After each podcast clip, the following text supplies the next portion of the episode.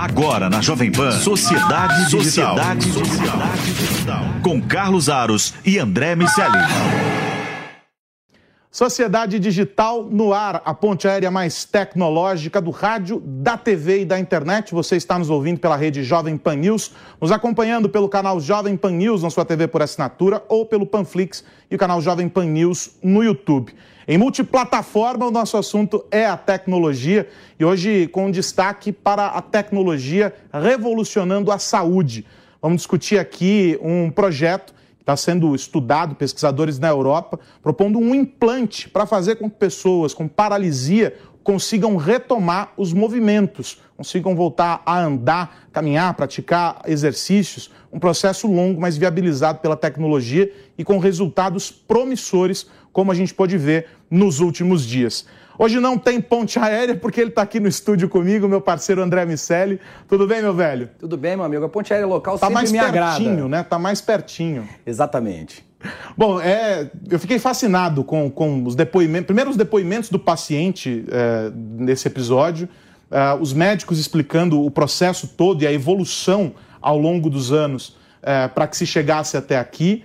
É, e a gente fica acompanhando né, esses saltos que a medicina vai dando e que a tecnologia vai proporcionando. Né? Ah, é realmente incrível e as perspectivas são muito grandes. A, a, as possibilidades de expansão da tecnologia nos fazem sonhar, inclusive com o fim desses impactos. Os, os pacientes que receberam esse momento de teste foram pacientes que perderam os movimentos é, em função de acidentes é, automobilísticos, mas a empresa está estudando agora, a partir de um aumento da amostra, qual vai ser o resultado dessa mesma tecnologia em pacientes que nasceram com algum tipo de problema ou que sofreram algum dano maior. Ainda existem algumas é, condições para que a tecnologia funcione, como, por exemplo, a, a distância entre a, o fim da, da, lesão e o, o, espaçamento de medula para que o, o, os estímulos continuem passando. Enfim, ainda tem algumas coisas para serem resolvidas, mas dá para sonhar que a gente vai ver ainda na nossa geração a tecnologia sendo implantada e chegando no mercado de maneira eh, muito contundente. Quem está nos acompanhando pela TV ou pelo YouTube está vendo as imagens que mostram uh, como é que esse implante funciona. Basicamente, ele é feito na, na espinha mesmo, então na coluna, essa, essa, esse implante é aplicado e aí tem um aparelhinho que, é que manda esses pulsos elétricos, esses sinais que estimulam os nervos. E aí, o que o André fala sobre justamente é, a distância do aparelho e de como esse controle todo é feito, é porque esses sensores, esses comandos são enviados por uma aplicação que está em um aparelho externo, num celular, num tablet, e, e, e, ele gera esse controle. Numa das entrevistas ao canal da universidade lá na Suíça, na, em Lausanne, em que a, uma das coordenadoras do projeto uh, fala, ela diz que a expectativa deles agora é que esse implante, que esse, essa mesma tecnologia seja aplicada com um intervalo menor entre o acidente, ou seja, no momento em que a pessoa é, fica paralisada, é, já iniciar o processo, porque a chance de recuperação dos nervos se torna muito maior. Então, basicamente, as imagens são emocionantes. Alguém que já há algum tempo não conseguia andar e que consegue caminhar é, pouco menos de um quilômetro já é algo fascinante. Uh, e a perspectiva de que é, vá melhorando e vá recuperando essa força motor e todo o processo com uh, os estímulos nervosos para recuperar a, a, a, movimentação. Enfim, Mas... tem várias tentativas da tecnologia contribuir para é, essa recuperação das pessoas que perdem mobilidade por alguma forma. E a gente vai entender como é que isso vem acontecendo. E aí, para isso, a nossa convidada de hoje é a Camila Pepe, ela que é especialista em economia da saúde pela Origin Health. Camila, é sempre bom receber você aqui, tudo bem? Tudo bem? Prazer estar aqui com vocês hoje. Bom, eu tenho que começar perguntando a você o seguinte: a gente sabe das várias pesquisas e dos encaminhamentos todos, mas é fascinante ver o resultado de um projeto como esse, ganhou as manchetes no mundo todo, não à toa. Agora, evidentemente é um processo longo para que um tratamento como esse chegue lá na ponta nos hospitais e que a gente consiga avançar com isso tudo. Em que pé a gente está nesse contexto dessa recuperação, a retomada da mobilidade para alguém que ficou paralisado? Excelente, Carlos. Acho que para começar, acho que é importante a gente contar um pouco lá atrás como que funciona, né? Por que, que tudo isso está permitindo a volta desses movimentos? O que, que acontece? O nosso cérebro ele envia sinais através da medula espinhal, por os músculos do tronco e das pernas. E isso possibilita a movimentação né, das pessoas em geral. Quando acontece uma lesão medular, a comunicação entre o cérebro e os membros inferiores ela é afetada. E, em alguns casos, essa comunicação ela é totalmente interrompida, como o André comentou aqui, que existem esses tipos diferentes né, de perda de mobilidade, algumas totais, outras parciais.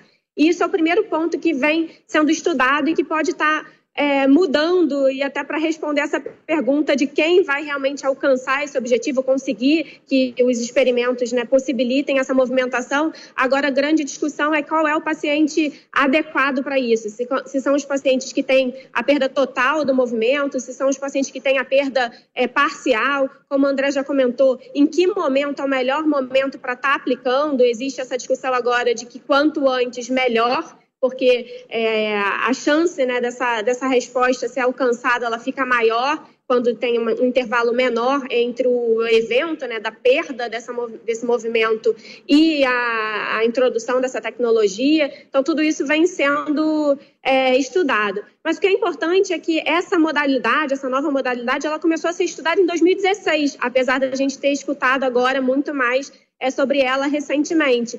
E nessa época começou com um estudo também com poucos pacientes, eram seis pacientes estudados. Agora, esse último resultado que a gente viu foram com três é, pacientes, mas teve uma revolução é, do que foi feito em 2016 para o que está sendo feito agora. E a grande diferença é que eles conseguiram, nesse, nessa, nesse, nesse estudo recente, fazer uma coisa muito mais personalizada. Então, é, todos esses estímulos, os eletrodos que estão sendo implementados, eles são específicos e individualizados para cada paciente que avaliou. E o, o, o, grande potencial disso é que ele permitiu que movimentos específicos pudessem acontecer. É, não sei se vocês viram, mas quando os pacientes estavam né, avaliando os resultados, eles conseguiam mandar para o tablet, que era o que estava controlando todo, todo o processo, que tipo de movimento eles queriam fazer. Ah, eu quero movimentar meu joelho, eu quero fazer, esticar a perna. Então, eles diziam qual movimento e esse movimento específico acontecia. Então, essa foi a grande revolução que a gente viu do que tinha para o passado e, sem dúvida, totalmente inovador e muito interessante. Altas expectativas sobre isso. Falando das expectativas, Camila, quando a gente está ali analisando a, a natureza do paciente que pode receber esse tipo de tecnologia, hoje a gente tem visto testes com um universo bastante restrito é, pacientes que têm uma lesão até uma determinada vértebra, a décima primeira, se não me engano, e que tenham sofrido um acidente automobilístico é, com, com um determinado nível de lesão.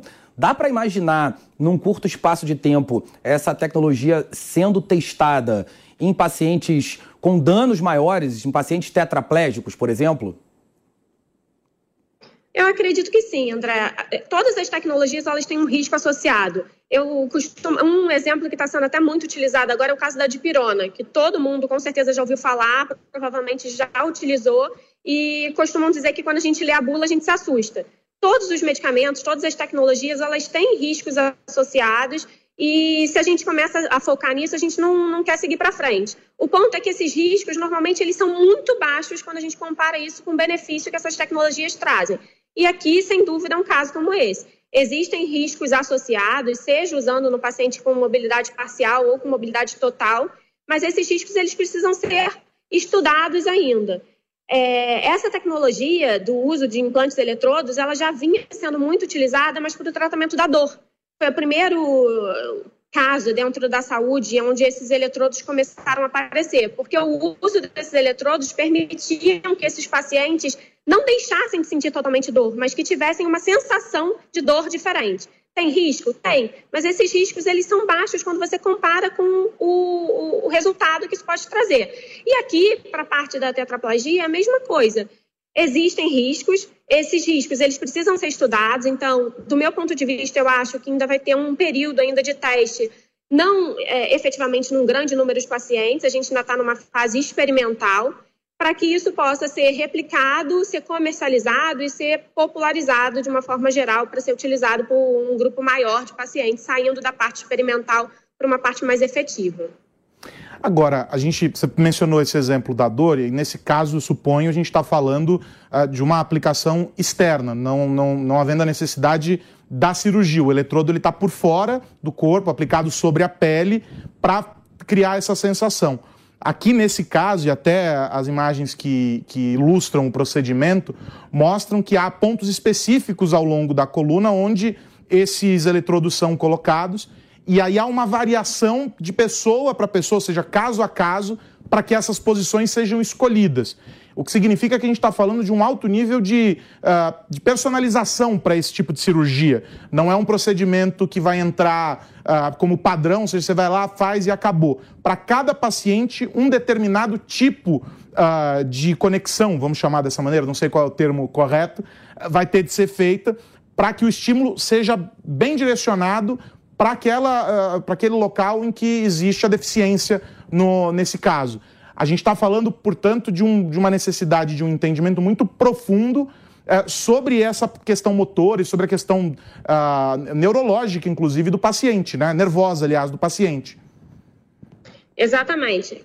Como o, o, processo é realmente individualizado e personalizado. E essa é a diferença do que a gente está vendo agora nesse experimento para o que tinha no passado, que foi o experimento de 2016. Então, ele foi é, foram criados dispositivos que entendiam qual era a lesão de cada um desses pacientes e eles foram elaborados e preparados especificamente para cada um deles. Isso significa o quê? Que o custo para preparar cada um desses dispositivos, é claro que ele é muito elevado, porque é um tratamento personalizado.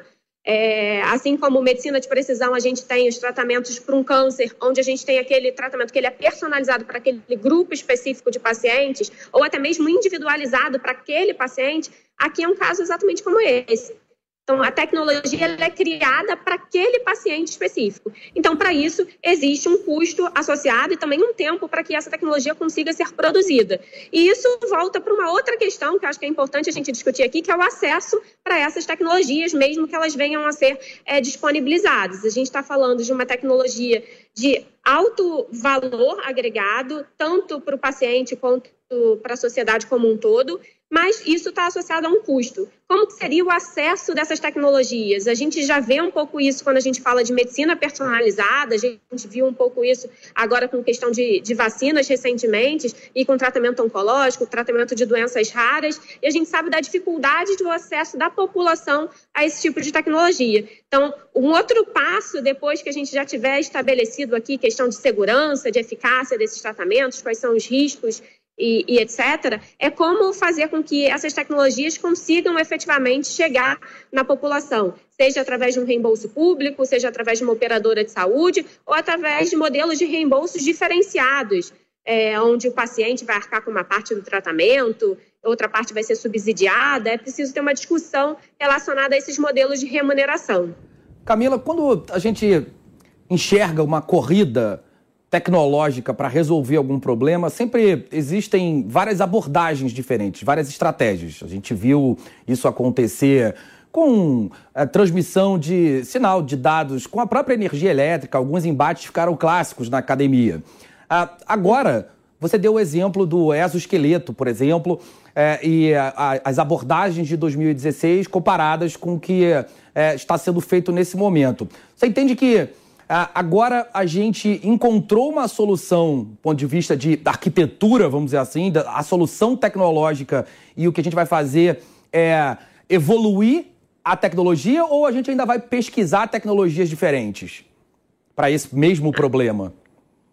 Para esse mesmo problema, é aquilo que eu comecei falando. A gente já estava estudando isso, só que para outras indicações. Então, o uso desses eletrodos para dor e para outras patologias. Agora, nessa fase do, da questão de conseguir reverter é, esse processo de movimento, começou em 2016. Eu acho que cada, cada novo experimento é uma evolução do experimento anterior. Então, começou-se tentando fazer algo não personalizado, seria uma, um dispositivo, um eletrodo que era único para todos os pacientes que estavam dentro do grupo de análise. Agora, nesse, nessa última fase, já foi um que foi desenvolvido especificamente para cada um dos pacientes. A evolução agora, eu acho que é mais no sentido de entender, dentro desses pacientes, quais foram é, os resultados que foram benéficos, explorar ainda mais esses resultados benéficos. Então, quais foram os estímulos que foram melhor, melhores desenvolvidos e, de repente, tentar melhorar esse, né, cada uma dessas etapas que tiveram melhor resultado e aprimorar para ver como consegue transformar algo, isso em algo que possa realmente chegar a ter acesso à população porque não adianta também a gente criar uma tecnologia super robusta, super maravilhosa, mas que no final das contas ela acaba sendo inviável em termos de comercialização e etc. Então eu acho que agora é uma fase mais de entendimento disso que já foi alcançado, de melhorar isso que já foi alcançado. E alguns exemplos são relacionados, por exemplo, a como que vai ser esse monitoramento e manutenção é, da bateria, digamos assim, desses dispositivos. Então, a gente sabe que tem o, o que está dentro do corpo do paciente, mas tem também o externo, e existem algumas formas de manutenção dessa energia através de baterias ou de outras fontes de energia. Cada uma dessas fontes tem uma duração diferenciada, e existem teorias que vão a favor de umas que tem uma, uma, troca maior, outras com uma troca mais alongada, porque isso aumenta o tempo de vida dos aparelhos. Então, é mais uma discussão, acho que, de aprimoramento da tecnologia em si, para que ela consiga, através de, disso que já foi desenvolvido, manter esses efeitos que esses pacientes já é, tiveram. E, é claro, agora aumentar esse número, né? Porque a gente teve essa amostra em três é, pacientes, a gente precisa ter esse número cada vez maior para para ter essa certeza de, de, segurança de uso da tecnologia. Quero agradecer a Camila Pepe, que é especialista em economia da saúde, pela Origin. Camila, é muito bom ter você aqui, está convidada já para a volta e a gente se fala. Até mais. Muito obrigada, obrigada. Até mais. André Miceli, você sabe que a gente fica de olho, claro, na tecnologia na saúde, economia e etc. E a gente está de olho no que, que as empresas estão aprendendo. E daí nós recebemos essa semana aqui da Accenture um estudo muito interessante sobre a, a adoção de nuvem. E não estamos falando sobre as nuvens que estão lá nos céus, nós estamos falando sobre cloud computing, a computação em nuvem, e como esse recurso tecnológico é a porta de entrada para uma verdadeira transformação dentro dos negócios. É, se hoje a gente consegue pedir com carro por meio do aplicativo, se a gente pede uma refeição pelo aplicativo, se a gente consegue assistir aulas online, se a gente consegue, enfim, realizar um sem número de tarefas, a gente só consegue fazer tudo isso com mais simplicidade porque tecnologias como a computação em nuvem foram adotadas, foram aprimoradas e vêm sendo aprimoradas.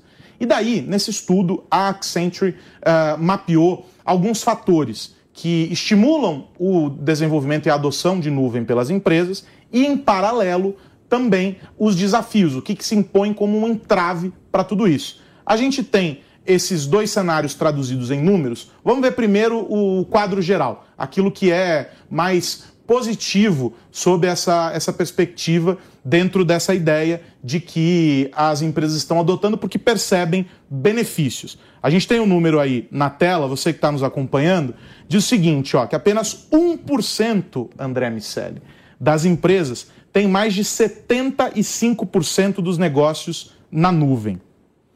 As empresas brasileiras dizem, mesmo este 1%, elas dizem que precisam estar mais de 50% na nuvem nos próximos cinco anos para que se mantenham competitivas. E aí, aquilo que todo gestor gosta. 52% dos entrevistados disseram que reduziram custos quando aderiram à tecnologia em nuvem. E aí a gente vai olhar e dizer assim, poxa, 1% só das empresas, 75% dos negócios. A gente está falando sobre basicamente toda a operação da empresa acontecer na nuvem. Os processos internos, a questão de atendimento ao cliente, tudo. Né? Todos os processos estarem lá dentro. E se eles ainda estão vivendo esse processo híbrido de uma estrutura física e de uma estrutura uh, na nuvem, é porque há alguns entraves nesse processo. E a Accenture mapeou isso também. Vamos ver os números que dizem respeito a esses desafios para cloud computing no Brasil. São os três pontos fracos, os principais identificados, tá? Legado em infraestrutura, ou seja, tem um investimento que foi feito num data center, numa estrutura física, e isso acaba atrapalhando essa migração. O cara fala, poxa, gastei tanto dinheiro aqui, agora eu vou ter que migrar, e há desafios também para essa expansão.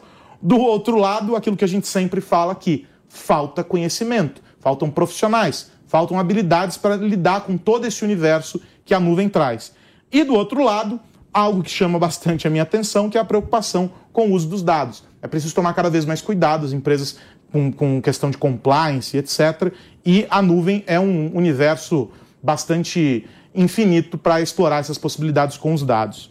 A gente conversou com uh, o André Luiz Oliveira, que é líder de tecnologia uh, em nuvem lá na Accenture, na América Latina, e o André traz para a gente um cenário interessante, o seu xará, André Miceli. Ele traz para a gente um cenário interessante, uma avaliação de qual é a principal diferença entre as empresas que investem em nuvem e aquelas que não investem ou que demoram muito para investir. Eu já vou dar um spoiler, está no resultado financeiro. Quem investe fatura mais. Vamos ouvir o André.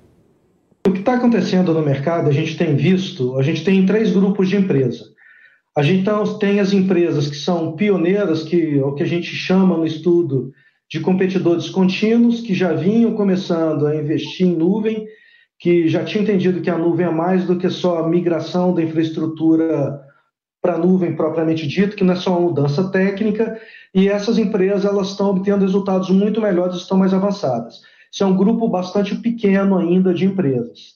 A gente tem no outro extremo empresas que ainda estão resistindo a adotar a nuvem. Só que não é uma questão mais de ir para a nuvem ou não, é uma questão de quando eu vou e como eu vou. Só que existem empresas que ainda são um pouco mais conservadoras, o que a gente chama de retardatários, que ainda estão um pouco atrás. E a gente tem um grande volume nesse, no meio desses dois extremos, que são as empresas que já entenderam que isso é uma necessidade, que já estão nesse momento de transição, mas eles ainda estão no início ou no meio da jornada. A gente fez uma pesquisa com mais de 4 mil executivos das maiores empresas do mundo. Uhum. E é curioso porque a gente pesquisou também cinco países da América Latina. Além do Brasil, a gente pesquisou México, Argentina, Colômbia e Chile.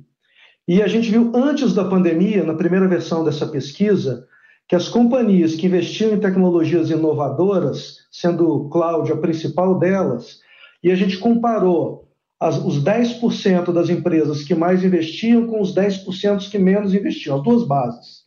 E a gente identificou uma correlação que as empresas que mais investiam em tecnologias inovadoras como nuvem, elas tinham um crescimento de receita duas vezes maior que a base da pirâmide.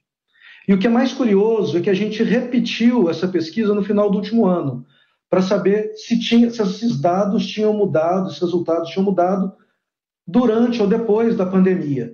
E o que a gente percebeu é que esse resultado ele se acentuou ainda mais.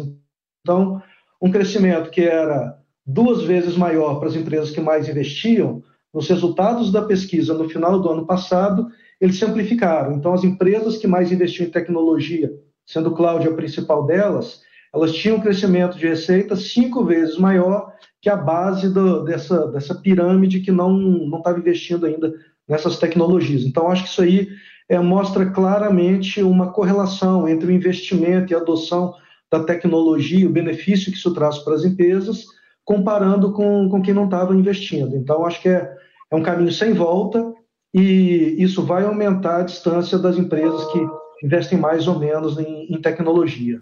É, eu gosto uh, do que o meu xará trouxe em relação à amplificação do aumento de receita, dessa correlação entre o quanto se investe e o quanto se vende, e disso ter acontecido é, de maneira mais acelerada em função da pandemia, por razões óbvias. Houve uma migração do mundo inteiro para esse tipo de uso. As pessoas passaram a demandar os seus serviços através de soluções tecnológicas e aplicativos. O celular ficou ainda mais importante nas nossas vidas. Naturalmente, as empresas que tinham as suas ofertas mais bem desenhadas para esse novo ambiente se deram melhor. E é curioso ver que no início da pandemia houve uma pesquisa feita pela própria MIT Technology Review, onde mais de 80% dos executivos se consideravam mais bem preparados do que a média para enfrentar o que estava por vir. O que naturalmente mostra que pelo menos 30% deles estavam errados. É, essa, essa amplificação, que é muito natural, é, que, trazida A filosofia pelo... diz o seguinte: uma coisa é a realidade, outra coisa é como você vê o mundo. É, exatamente. e não tem jeito. No, no, o mercado é, cruel no sentido de trazer a realidade à tona. Que a, a, essas empresas que ficaram para trás definitivamente perderam o mercado e agora vai ser muito mais caro não só recuperar esse espaço, mas crescer com o desenho necessário para que isso funcione na performance que, que vai ser demandada para os seus negócios. Quando a, você trouxe, Aros, os dados dos desafios, a relação com os legados, as questões de compliance, tudo que diz respeito também à segurança, esses são pontos que vão precisar ser endereçados, que não são triviais e que a cultura da empresa e aquele outro ponto que é um entrave para esse crescimento associado à mão de obra vai, vai ficar ainda mais latente. A gente vai precisar de mais gente para poder acelerar os carros que ficaram para trás nessa fase da corrida. E é bem interessante observar as oportunidades que surgem nesse processo. As empresas vão demandar cada vez mais profissionais que consigam lidar com essas ferramentas. Desde o ponto de vista de analytics, porque é, com, com todo um histórico rodando na nuvem, você tem a necessidade de alguém gerando insights sobre aquilo, então cientistas de dados e tudo mais, até a turma de infra, o cara que está desenvolvendo a infraestrutura para que essa rede possa funcionar, que está desenvolvendo aplicações, o desenvolvedor ali que está trabalhando com, com, com aplicações para rodar nessa plataforma de nuvem. Então é. tem uma oportunidade grande aí no mercado para aqueles que querem encontrar vagas e potencializar todo esse cenário. O, o André, na, na entrevista, é, traça o que seria o próximo passo também para esse desenvolvimento. E aí ele começa a dizer sobre a adoção correta de inteligência artificial, a, outros recursos que vão sendo adotados, inclusive os de analytics, sobretudo, e que vão trazendo mais retornos para as empresas. E aí esse é um amadurecimento importante do ponto de vista de digitalização. É uma empresa que consegue conhecer melhor o cliente, que consegue gerar mais recursos para dentro de casa e fazer com que os processos sejam mais ágeis, mais uh, inteligentes e menos custosos. Ou seja, é uma empresa inteligente, é uma empresa que se digitalizou a gente torce para que todas elas consigam fazer esse processo, porque todo mundo se beneficia disso. Tem um ponto importante é, nessa análise que ajuda a gente a entender melhor a importância é, da, da nuvem, que é deixar de olhar um pouco a tecnologia como uma trans, uma tecnologia de transformação e passar a olhar como uma tecnologia habilitadora. A gente é, ouviu aí esses números associados a, ao aumento de receita, mas dá para fazer uma análise bastante clara e substancial é, da associação do uso da, de tecnologias de nuvem com a diminuição das despesas operacionais. Então, não só a empresa ela vende mais, como ela também está habilitada a, a crescer gastando menos ou igual. Isso significa mais margem. acima do crescimento de vendas está o crescimento de margem, o crescimento operacional. Ah, então, a performance ela ganha muito com esse tipo de iniciativa e, naturalmente, as empresas precisam olhar para esse caminho. André Miceli, semana que vem tem mais, meu amigo. Um grande abraço. Semana que vem a gente religa a ponte aérea com a cabeça na nu nas nuvens e pé, os pés no chão, Carlos Aros. Firmes aqui no chão. Um abraço para você, André Miceli, um abraço para você que nos acompanhou até aqui. Se você chegou pela metade do caminho, não tem problema. Corre lá no Panflix ou no canal Jovem Pan News no YouTube e daí você acessa a íntegra deste episódio do Sociedade Digital e os programas anteriores também. É só você acessar o canal Jovem Pan News no YouTube. A gente volta na semana que vem discutindo os impactos da tecnologia no seu dia a dia. Um grande abraço. Tchau, tchau. Você ouviu Sociedade Digital, com Carlos Aros e André Miceli. Realização Jovem Pan News.